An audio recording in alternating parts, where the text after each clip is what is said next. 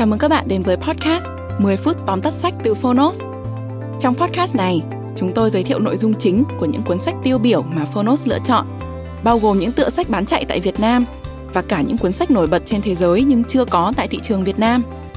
10 phút tóm tắt sách không chỉ là nguồn tham khảo hữu ích trước khi chúng ta quyết định mua một cuốn sách, mà còn là nơi tổng hợp kiến thức một cách đơn giản, gọn gàng, phù hợp với quỹ thời gian của người bận rộn Podcast 10 phút tóm tắt sách được phát sóng đều đặn hàng tuần vào thứ tư và thứ sáu.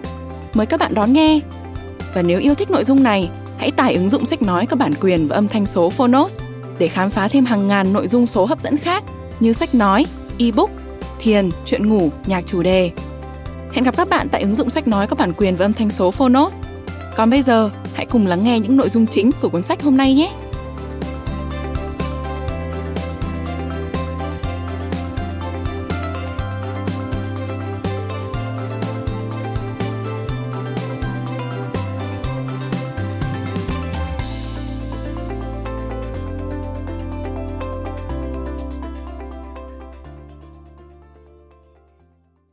Bạn đang nghe từ Phonos.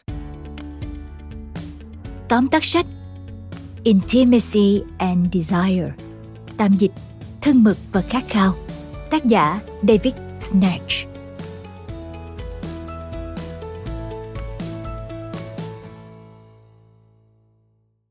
Có bao giờ bạn cảm thấy ngọn lửa tình yêu của mình đang dần lụi tàn theo năm tháng?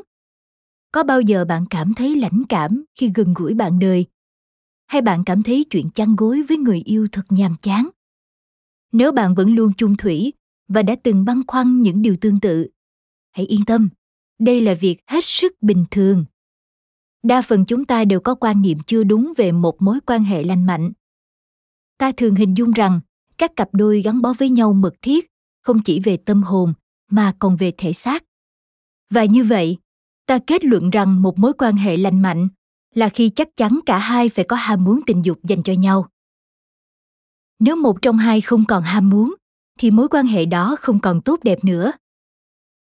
Đó là một quan niệm dựa trên giả định sai lầm, cho rằng mức độ ham muốn là thước đo cho một mối quan hệ. Để tìm hiểu sâu hơn về vấn đề này, mời bạn nghe ba nội dung chính của cuốn sách intimacy and desire, thân mật và khát khao của tác giả david snatch. Nội dung thứ nhất Trong các cặp đôi, luôn có người nhiều ham muốn hơn người còn lại. Trong bất kỳ mối quan hệ nghiêm túc và lâu dài nào, luôn có một người có nhiều ham muốn hơn người còn lại. Nói một cách thẳng thắn là luôn có người muốn làm tình nhiều hơn so với người kia. Điều đó không có nghĩa là người có ham muốn cao có những khác biệt về đặc tính sinh học tình dục so với đối tác của họ. Thực chất, sự so sánh mức độ ham muốn thế này chỉ có nghĩa tương đối và khu biệt trong phạm vi rất hẹp là mối quan hệ này. Ví dụ, nếu đối tác của bạn cần làm tình mỗi ngày, trong khi bạn chỉ muốn chuyện đó mỗi tuần một lần, thì bạn đang là người có ham muốn thấp hơn người kia. Nếu đổi lại, bạn muốn chuyện đó mỗi tuần, trong khi đối tác chỉ cần mỗi tháng, thì bạn lại là người có ham muốn cao hơn. Cách định danh này có thể chuyển đổi cho nhau theo thời gian của mối quan hệ bạn có thể là người ham muốn cao trong những năm đầu, rồi sau đó trở thành người ham muốn thấp những năm sau đó. Hiểu được điều này sẽ giúp bạn giải tỏa nhiều băn khoăn. Nếu đối tác phàn nàn rằng bạn ham muốn quá nhiều hay quá ít, bạn có thể nhớ đến điều này và cảm thấy hoàn toàn bình thường để không tự trách cứ mình. Bởi vì luôn có hai người với hai mức độ ham muốn khác nhau trong mối quan hệ, và chính mức độ này cũng thay đổi theo thời gian, nên bạn không cần nghi ngại khi bạn hoặc bạn đời có biểu hiện thay đổi mức độ ham muốn. Tất cả những điều này là bình thường. Nếu không muốn nói là một phần của sự lành mạnh. Trên hết, bạn không nên xem sự thay đổi này như là chỉ dấu cho hồi kết của mối quan hệ. Nội dung thứ hai. Hầu như ai cũng tự đánh giá mình dựa trên những phản ứng của đối tác. Chúng ta đã biết rằng, người nguyên thủy phát triển nhận thức cá nhân dựa trên những tương tác xã hội cái tôi của chúng ta cũng như thế. Nhưng chúng phát triển dựa trên những phản ứng của người khác với chúng ta. Điều này còn được gọi là sự phản ánh tự ý thức. Điều đó cũng lý giải nguyên nhân vì sao những người đang trong mối quan hệ luôn muốn nhìn thấy bản thân mình trong mắt của người kia. Một ví dụ điển hình là bạn sẽ dễ dàng muốn quan hệ tình dục với ai tân bốc bạn và làm cho bạn cảm thấy bản thân mình thật hấp dẫn và lôi cuốn. Tuy nhiên đôi khi không cần ai đó phải sổ ra một lời khen để bạn biết rằng bạn trong mắt họ là như thế nào. Bạn có một bản năng để có thể đọc được phần nào suy nghĩ của người khác. Điều này chẳng có gì bí ẩn. Nó chỉ là một bước tiến hóa của trí não được gọi là mind mapping. Tạm dịch, xác định tâm trí. Mind mapping là một hoạt động của não mà ta luôn sử dụng trong các hoạt động thường ngày.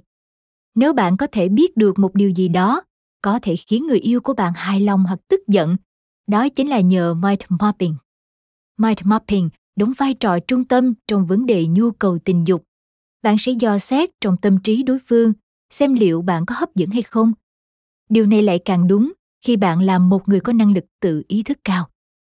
Khi đó, bất kỳ phản ứng nào của đối phương cũng sẽ được bạn ghi nhận và là thước đo chủ chốt cho mức độ hấp dẫn của bạn. Hệ quả là bạn sẽ luôn gặp bất an về độ hấp dẫn của mình, trong khi đối tác sẽ bị áp lực phải cư xử sao cho bạn không bị thất vọng. Hay hiểu nhầm rằng, mình đã hết hấp dẫn. Tất cả những điều này chỉ khiến cho sự thân mật giữa hai người giảm xuống. Giống như câu chuyện về mức độ ham muốn thay đổi theo thời gian. Sự phản ánh tự ý thức là một phần tự nhiên của bất kỳ mối quan hệ nào. Và do vậy, những xung đột xuất phát từ đây cũng là điều chắc chắn sẽ diễn ra trong tương lai. Nội dung thứ ba. Các trục trặc tình dục là cách tự nhiên giúp con người phát triển. Có vẻ hơi mỉa mai khi chính các chất hóa học thần kinh là thứ giúp chúng ta gắn bó với nhau lâu dài, lại góp phần vào việc ức chế các ham muốn tình dục. Tại sao lại như thế? Vậy có phải chế độ một vợ một chồng là không tự nhiên? Tác giả đưa ra lý giải cho những câu hỏi trên một cách đơn giản có thể xem các vấn đề tình dục ta đang gặp phải như một cách tự nhiên để con người phát triển. Trải qua hàng triệu năm, tổ tiên nhân loại ngày càng phát triển, các mối quan hệ xã hội phức tạp hơn và điều đó làm tăng khả năng tự nhận thức, dẫn đến cái mà chúng ta gọi là bản ngã. Mâu thuẫn và xung đột xuất hiện như một yếu tố then chốt để cấu thành tâm lý con người. Là một sinh vật xã hội bậc cao, chúng ta học cách điều tiết các căng thẳng giữa các cá nhân nhằm duy trì một xã hội gắn bó. Điều tiên quyết giúp người nguyên thủy có thể sinh tồn. Nhận thức bản ngã của nhân loại đã có hàng triệu năm để phát triển. Nhận thức về cái tôi của bạn cũng có hàng chục năm trong suốt cuộc đời để phát triển. Nếu bạn đang ở trong một mối quan hệ lâu dài, bạn và đối tác tác động lên cái tôi của nhau mỗi ngày thông qua từng lời nói cử chỉ. Và rồi, những cuộc tranh cãi hay những vấn đề mà cả hai cùng vượt qua chính là cách cả hai cùng tái định hình cái tôi của mình.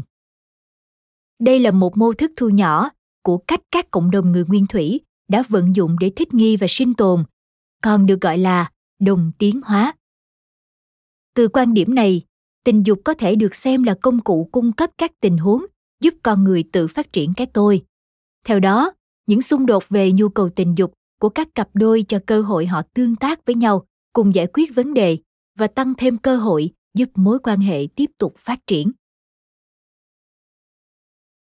Bạn vừa nghe xong tóm tắt sách intimacy and desire, thân mật và khát khao. Bất kỳ mối quan hệ nghiêm túc nào cũng phải đối mặt với những vấn đề tình dục. Nhận biết được điều này có thể giúp ta thay đổi cách nhìn vấn đề.